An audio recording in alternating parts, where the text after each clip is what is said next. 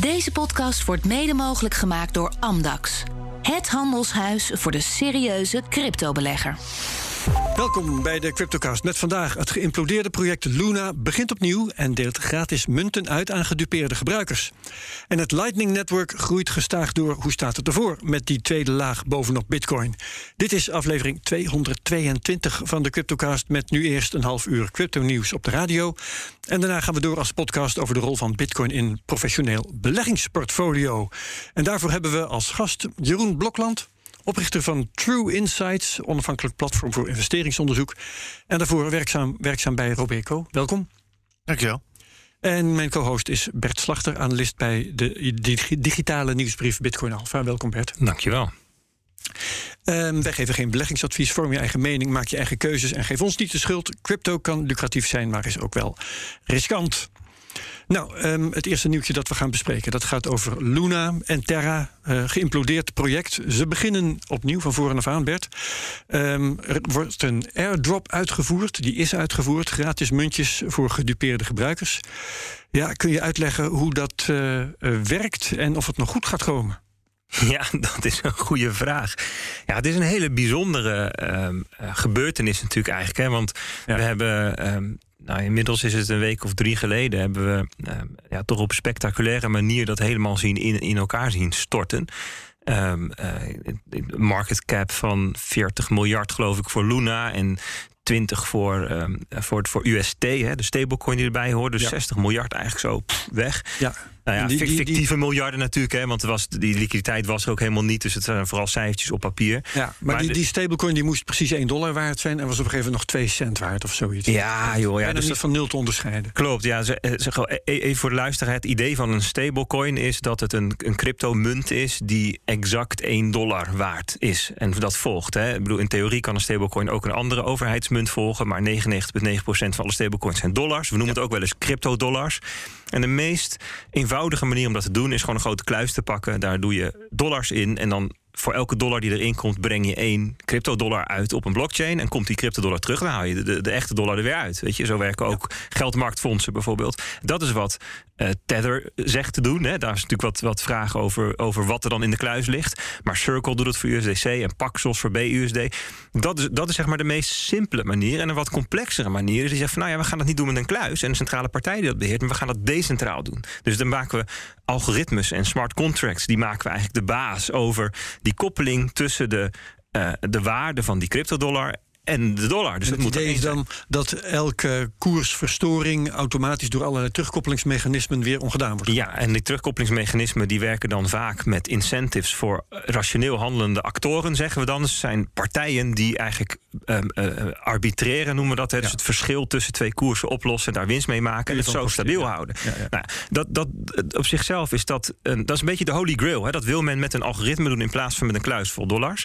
En, um, en bij Luna zat daar een bepaald terugkoppelingsmechanisme in tussen Terra, de, de stablecoin, en token Luna. Dat was ja, een soort, soort zelfreferentieel. En ging de een naar beneden, ging de ander ook naar beneden. Dus op een gegeven moment was het eigenlijk te laat en implodeerde het geval. Ja. Nou ja, dat is, je zou... De terugkoppeling ging niet de goede kant op, maar ging de verkeerde kant nee, op. Nee, exact. En, en, ja. het punt is dan, hè, je zou zeggen, nou weet je, dit is, dit is een einde oefening.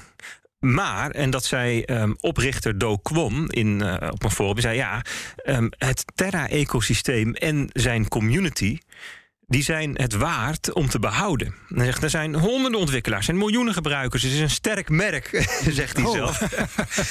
en, en, en het zou zonde zijn om dat te laten verdampen. Dus wat we gaan doen, we gaan, um, we gaan het een soort van her, heropstarten... uit de, uit de as verrijst de Phoenix, beetje dat idee. Ja. En we maken een kopie uh, en we halen daar um, UST, dus die stablecoin halen we er helemaal uit. Dat verdwijnt. En we gaan alleen maar verder met die, die, die Terra-blockchain en Luna als token. En daar gaan we allerlei DeFi-diensten opbouwen, decentralized ah, finance. Dus het is geen stablecoin meer? Nee, het is geen stablecoin. Nee, dat dat, dat okay. hebben ze, ja. die, die illusie hebben ze laten varen. Ja, okay. Maar ze zeggen wel van ja, er is zo'n um, hechte groep mensen die waar al aan allerlei gave toepassingen werd gewerkt. Hè. Dat is een beetje hun perspectief. Daar kun je natuurlijk over van mening verschillen.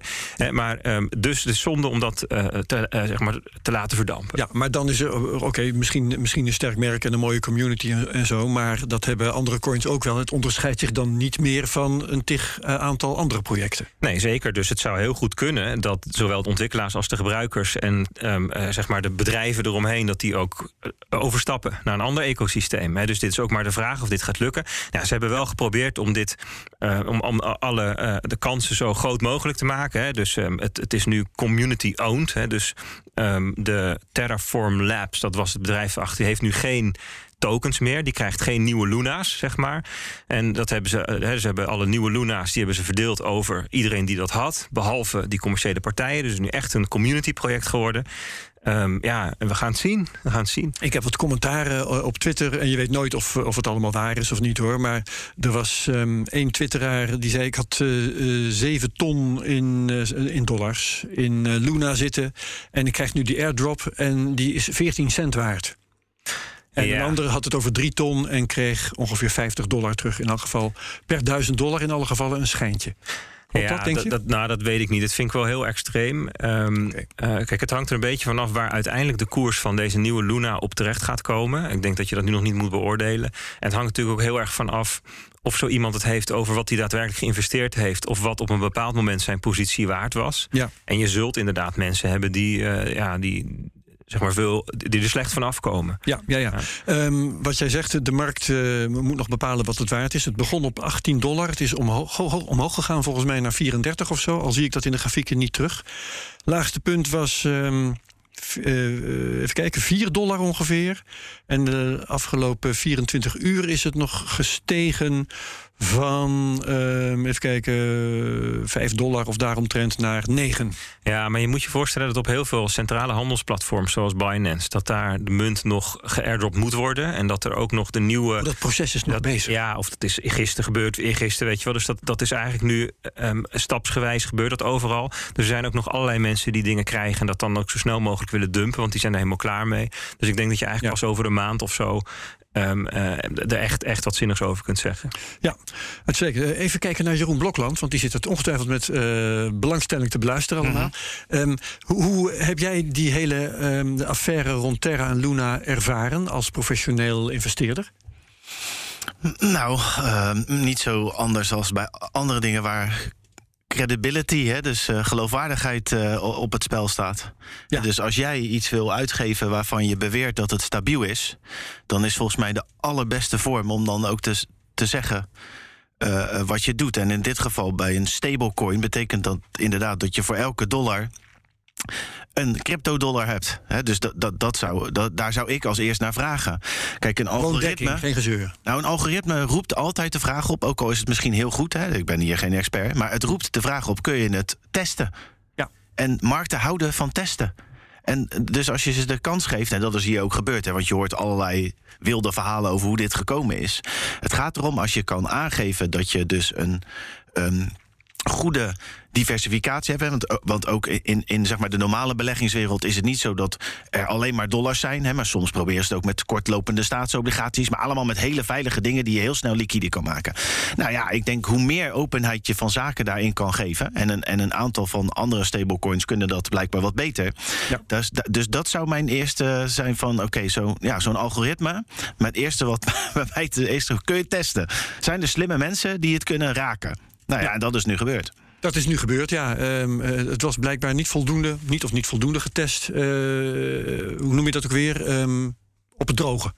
Nou ja, in het echt. Hè. In de, in de, in het, in de, kijk, je... Het is nu in het echt getest, ja, maar het was blijkbaar van tevoren niet voldoende getest. Nee, Out of sample test. Ja, in, in een sandbox of zo. Ja, en dat is ook heel lastig. Hè, want dit was best wel een, een, een, slimme samenloop van omstandigheden... die de aanvallers zeg maar, gekozen hebben om die munt uh, ten val te brengen. En alleen, ja, daar, daar, had het dus tegen bestand moeten zijn. Dat was het niet. En ik denk dat ja. de conclusie die men met z'n allen aan het uh, trekken is nu... dat je gewoon um, stablecoins gewoon uh, niet op deze manier moet gaan bouwen. En dat je dus echt alleen maar moet gaan werken met um, stablecoins met 100% dekking inderdaad en cash en cash equivalents. Misschien nog wel specifieker gedefinieerd onder streng toezicht. Um, want kijk, het punt is ook een beetje dat voor de gebruiker. Kijk, de gebruiker kan nog wel begrijpen dat Bitcoin en Ether en Luna drie verschillende dingen zijn. Maar een cryptodollar is een cryptodollar. Weet je, hoe moet je nou het verschil zien tussen USDC en USDT en UST? Weet je, dat is zo lastig. Dus het is ook voor het, is, zeg maar, het argument consumentenbescherming is heel snel het argument gemaakt van joh, uh, alle stablecoins moeten gewoon aan bepaalde kwaliteitseisen voldoen. Ja, oké. Ehm, laten we het gaan hebben over de prijzen. Want uh, daar is uh, eigenlijk in de afgelopen 24 uur ook best wel weer wat gebeurd. We hadden uh, om te beginnen um, de negende rode week op rij. Ik zie je gezicht trekken. Ja. Want, toen het de zesde rode week op rij was, toen zei je, ja, wat, ja dat zegt ook niet alles. Um, maar opmerkelijk herstel toch weer de afgelopen 24 uur. Dus hoe, wat maak jij van de afgelopen week? Ja, ja die, die, die, die, zesde week, zevende week, achtste week, negende week... dat wordt dan ook een soort meme. Hè? En dan zijn mensen van... Nou, het, ik krijg dan altijd een beetje het gevoel... Uh, dat mensen in het casino zeggen... na acht rode ballen, nu moet het zwart worden, weet ja, je wel. Oh ja. En dus, uh, die er een bepaalde hogere uh, spirituele betekenis aan geven. Nou, negen keer, dat, dat kan niet, weet je wel. Maar ja, weet je, um, als je gaat kijken naar de data erachter... en je gaat niet kijken naar de weekcandles... dan zie je daar eigenlijk gewoon ja, een, een dalende trend in die verder heel normaal is. En ook best wel um, samenloopt met andere um, financiële markten. Want ja, men zegt ook wel eens nu, uh, het is allemaal één trade geworden in, in, in dit soort omstandigheden. En dat is denk ik wat de afgelopen week de gemoederen een beetje bezighoudt. De vraag. Zien we hier nu bodemvorming? He, want ja. we hebben natuurlijk die, die, die, die, die spike gehad naar 25.000 dollar tijdens het Luna-debakel. En daarna eigenlijk ja, kleine drie weken zijwaarts in een best wel nauwe bandbreedte. Terwijl alle financiële markten één voor één ja, toch iets van um, herstel laten zien. Hè. Dus de aandelenmarkten veren weer wat op. De obligaties, de, de, de rentes komen iets naar beneden. De dollar die, die daalt iets. En zo één voor één zie je van nou, hmm, zou, zou dat betekenen dat we, dat we een keerpunt hebben? En nou, als je ook macro-economisch gaat kijken, nou, komt inflatie naar beneden of niet? Dat is dan de vraag. En um, zien we de groeicijfers veranderen? Hè? Zijn die dan aan het dalen? Kijken we de PMI's en zo. Wat is China gebeurt? Hoe is het met de liquiditeit? En het punt is, um, de, de um, analyse daarover die loopt ontzettend uiteen. Dus als je naar allerlei gerenommeerde analisten luistert en he, vraagt van joh, waar denk jij dat we zitten? Ja. Ja, dan krijg je verhalen als van, nou ja, het zou best kunnen zijn dat dit het is geweest. Tot we gaan echt nog wel een stuk lager. Tot en met uh, complete depressies die voorspeld worden. Dus er is geen consensus over waar we nu zitten.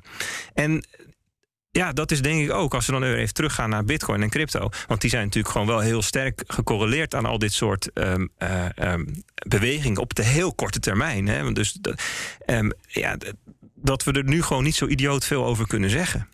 En dus ja, weet je, wat, bet wat, wat, betekent dat herstel van de afgelopen drie dagen? Ja, ja, I don't know. Nee, nee, dat kan net zo goed ook weer die ruis zijn waar jij het hier bijna wekelijks over Ja, nou ja, kijk, over een paar weken hebben we weer um, uh, de, de, de, de rentebeslissing van de Fed. Weet je wel, ja, wat gaat eruit? Het gaat, dat gaat op een of andere manier misschien wel weer invloed hebben die dan, um, die dan zwaarder weegt dan puur het vraag en aanbod wat je nu op de markt ziet. Ja.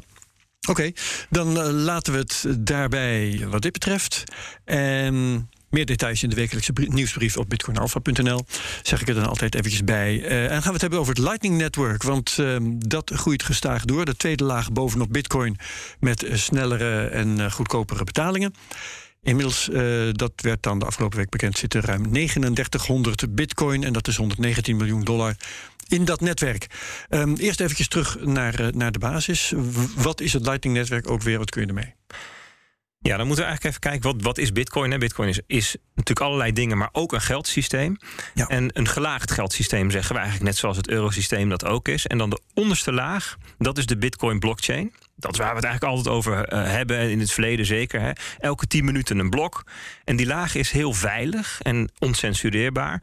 Maar heeft ook een beperkte capaciteit. En is eigenlijk te traag om te gebruiken voor uh, heel snelle betalingen. Zoals aan de toonbank of om toegang te krijgen tot een dienst. Weet je, dat, dat soort dingen. zeven transacties per seconde of zo. Hè? En dan nou moet je ja, nog tien minuten wachten voordat je bevestiging Precies, dus dan heb je het over capaciteit. Hè? Dat is dan zeven per seconde. En je hebt het over wachttijd. Hè? Je moet ja. een aantal bevestigingen wachten. En dat maakt het daar ongeschikt voor. En het Lightning-netwerk is één van de oplossingen.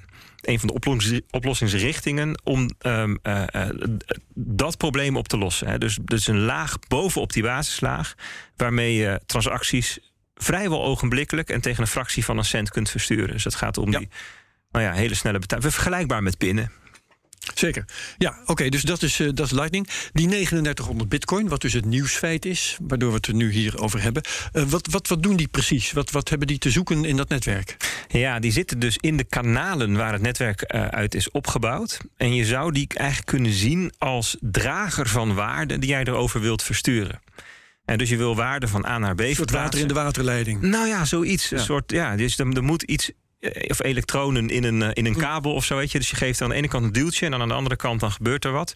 En daar moet wel capaciteit in zitten. Hè? En dat is verdeeld over, um, nou ja, ik geloof nu uh, 84.000 kanalen. Hè? Dus die kanalen hebben allemaal een, een beetje capaciteit. Nou, ja. daar kan je dan een, een, een, betaling over doen. En tegenwoordig heb je dan ook weer um, um, methodes om één betaling over allerlei kanalen te verspreiden automatisch. Die anderhalfduizend dollar per kanaal trouwens, als ik het snel uit mijn hoofd uit. Ja, dat zou heel goed ja. kunnen. Dat zou heel goed kunnen. Maar er is pas bijvoorbeeld ja. een uh, transactie gedaan van 0,6 bitcoin. Hè? Dus dan heb je het al over uh, 15 of tenminste toen ja. was denk ik 20.000 um, ja. dollar of 30.000 dollar. En dat kan dus doordat het over, in dit geval over 100, 150 kanalen zo ging. En dat komt dan weer bij elkaar. Mm. Dus dat is, we hebben het hier echt als je zegt, ja, wat betekent die 39.000 uh, of 3900 bitcoin? Dat gaat echt over de echte technische details van hoe dat netwerk werkt. Waarbij we overigens moeten opmerken dat het alleen maar de bitcoins zijn in de zichtbare kanalen. Want een gedeelte van Lightning-netwerk is ook onzichtbaar. Er bestaan private channels. Dus met name hele Aha. grote partijen, of zoals op Strike, die heeft ook gewoon kanalen onderling. Strike ja. is een betaal-app, hè? Die. Uh ja, op werkt. Ja, waar we, ja, precies. En, en, en dat zou misschien best een veelvoud kunnen zijn. Dus we, zien, we hebben het hier ja. alleen over het zichtbare ja. stuk. Oké. Okay. Um, nog één ding voor ik Jeroen Blokland een vraag stellen. Uh, de, ik kwam ergens in een artikel hier, hierover tegen dat op 18 april de capaciteit van het Lightning-netwerk plotseling met 7,7% daalde van toen 3687 bitcoin naar 3402 bitcoin. Uh, in, in een uh, weektijd trouwens. Hoe kan zoiets gebeuren? Wie haalt dan opeens die liquiditeit weg? Ja, dat was nog eventjes een, uh, een, een, een, grapje wat er toen gemaakt werd. Er zei iemand, zijn jullie, uh, um, wat, zijn jullie, wat zijn jullie aan het doen? Zijn jullie nood uit aan het zetten vlak voordat je naar de conferentie in Miami gaat of zo? Want het was toen. Maar achteraf bleek dat het meest waarschijnlijke verklaring is... dat er een groep mensen um, zijn overgestapt van de ene implementatie van Lightning naar de andere. En want hmm. Lightning is een protocol wat door vier verschillende partijen geïmplementeerd wordt. En dus er zijn vier verschillende uh, zeg maar, programma's die allemaal een Lightning node kunnen doen. En het is wenselijk dat niet één implementatie een heel groot gedeelte van het netwerk heeft, maar dat het goed verdeeld is. Dus toen is er een gedeelte overgestapt, we gaan van de een naar de ander, zodat het weer wat meer gebalanceerd is. Ja. Dan sluit je je kanalen in de een en dan open je ze weer in de ander. Dus dat was heel onschuldig. Oké, okay, goed. Uh, Jeroen Blokland, als investeerder, um, zeg jij uh, Lightning Network verhoogt de waarde van bitcoin voor een investeerder? Of, uh, of interesseert het je eigenlijk hoegenaamd niet? Wat, wat, nou ja, wel, het interesseert wel. Nou ja, waar, waar het mij meer om gaat... is dat er heel veel gedoe is over het doen van transacties. Hè, energie ja. en moeilijk en de snelheid, capaciteit. Ik ga het straks nog uitgebreid over hebben. Ja, en, en dit, is, dit is een nou ja, het is gewoon een, wat we in het normale uh, betalingsverkeer ook hebben. Een soort grootboek waarbij je één keer in de zoveel tijd zegt... ik doe één afrekening en die stuur ik dan die blockchain op. En dat is super efficiënt. Dus, dus dat is ook wat je met je creditcard doet. Uiteindelijk wordt jouw creditcardbetaling pas na drie of vier dagen echt afgehandeld. Ja. Daar zitten nog 26 partijen tussen. Dus, dus je wil het betalen, als je het als betalingsmiddel gebruikt wat denk ik nu weer een klein beetje opkomt, hè, dat was heel lang weg. Dan wil je wel iets hebben wat efficiënt is en niet weer tegen hetzelfde probleem van die uh, zeven transacties aanlopen. Dus moet je iets maken. Kijk, en, en hoe dat precies, daar weet ik niet genoeg van. Hè, maar er is een techniek opgebouwd die dat kan faciliteren. Nou ja, dan, uh, dan, dan zou je kunnen zeggen dat daarmee het netwerk meer waard zou moeten worden. Ja, hè, want ja. je kunt er meer mee. Zeker. Um, en uh, Bert, gaat het nu snel, die 3900 bitcoin? Is dat een, een target die gehaald moest worden? is dat veel, weinig? Nee, beoordeel jij dit? Nee, dat zegt eigenlijk niet zoveel. Hè, want het gaat eigenlijk om um, zo'n in zo'n bitcoin die erin zit, die kan wel um, elke paar seconden een transactie doen. Hè? Ja. Dus het is meer, ja. ja. wat dat betreft, de frequentie is heel erg hoog. Dus je hebt niet miljoenen bitcoins nodig om daar uh, zeg maar de, aan de vraag van de wereld te kunnen voldoen. Ja, oké. Okay. Um, Waarom is, is het nodig om bitcoin überhaupt te, beta- te gebruiken als, als betaallaag voor, voor, voor betalingen? Ja, dat is een wens van mensen. Ja. Om er, om er, nou ja, niet, niet overal. In, uh, in westerse landen niet zo erg veel. Nee, dat klopt. Nee. Dus, dus kijk, um, wat Bitcoin kan zijn, is een oncensureerbaar, niet af te pakken um, geldsysteem. Hè. Dus waar, waar je, nou ja, we hebben de verhalen over um, de burgers in uh, Oekraïne gehoord en de mensen in landen waar het geldsysteem faalt, die dan zeggen: Nou ja, ik wil wel een alternatief hebben. Um, en uh, waar, waar de dictator niet zomaar met zijn vingertjes aan kan zitten. ja, en, en, en het is fijn als je dat niet alleen maar als soort van settlementlaag of als opslagmiddel kunt gebruiken. Maar als je er ook daadwerkelijk binnen een paar seconden iets van waarde naar de andere kant van de wereld mee kan sturen. En dan hebben we het nog niet gehad over bijvoorbeeld machines die elkaar gaan betalen. Hè. We hebben natuurlijk ook al over allerlei ja, toekomst. Ja, ja, eh, Lightning wordt ook gebruikt om streaming payments te doen. Je betaalt elke minuut een beetje en daardoor kun je de livestream zien. Weet je, dat soort innovatieve oplossingen, ja, die willen eigenlijk allemaal zo'n soort neutraal protocol, een onafhankelijk protocol voor, voor waardeoverdracht. Dat blijven we dus de komende jaren volgen. Uh, even vooruitkijken naar de podcast uh, die we zo direct gaan opnemen. Uh, Jeroen Blokland, um, het gaat over Bitcoin als asset. Um, wat is Bitcoin als asset? Is het iets als goud? Is het iets als een tech-aandeel? Is het een inflatiebeschermer? Hoe zie jij dat? Um, nou, sowieso, één stapje daarvoor nog. Is het een beleggingscategorie? Dan moet je het dus door ja. de test van de beleggingscategorieën halen. En een aantal dingen zijn daarbij belangrijk. hoe zit het met de risico-rendementsverhoudingen? En hoe zit het met het gedrag van een asset ten opzichte van anderen? Want ja, als die uh, precies hetzelfde doet als iets anders, dan kun je je vraag stellen: is het iets anders? Dat kan trouwens nog steeds, hè, maar dat is denk ik één. De liquiditeit is een belangrijke factor. Hè. Kun je er nou een beetje in handelen? Wat, is de, wat is de market cap? Nou ja, en dan kom ik tot de conclusie dat het een bescheiden kleine asset class is, maar dat met name op het gebied van wat doet het en in termen van correlaties met andere beleggingscategorieën. En dan bedoel ik het dus ook ten opzichte van alle beleggingscategorieën en niet een klein deelsegment waar heel veel over geschreven wordt. Um, ja, dan, dan, dan, dan kun je het definiëren als een beleggingscategorie. Uh, uh, ik vind het uh, dus, dus anders dan alle andere, dus ook dan goud. wat, wat het deelt met goud is het natuurlijk het, het schaarste idee. Uh, maar ook dat het als een soort, en dat noemde hij al, een verzekeringspremie kan dienen. En voor de een is dat tegen de meest verschrikkelijke dingen. Hè, en bij de ander is dat tegen inflatie. Ja. Bij de volgende is dat, dat ze toch een twijfels hebben of dat grote monetaire experiment met al dat uh, geld drukken en dat, of dat ooit weer terug kan. Uh, en dat is denk ik voor iedereen anders. Hè, maar, maar, maar dat is voor goud ook zo. Hè. Dus veel mensen beleggen in goud. Um, met het idee dat iets waardevols hebben als het misgaat. En wat dat mis is, ja, dat wisselt, dat verschilt voor mensen. Oké, okay, daar gaan we het dus straks in de podcast uitgebreid over hebben. Tot zover de Cryptocast op BNR. Dank aan Jeroen Blokland van True Insights. Dank aan co-host Bert Slachter van Bitcoin Alpha. We zetten het gesprek dus voort in de podcast. Wie meegaat, heel graag tot straks. Wie het hierbij laat, prima. Bedankt graag tot de volgende week bij de Cryptocast op BNR. Dag. Deze podcast wordt mede mogelijk gemaakt door Amdax. Het handelshuis voor de serieuze cryptobelegger.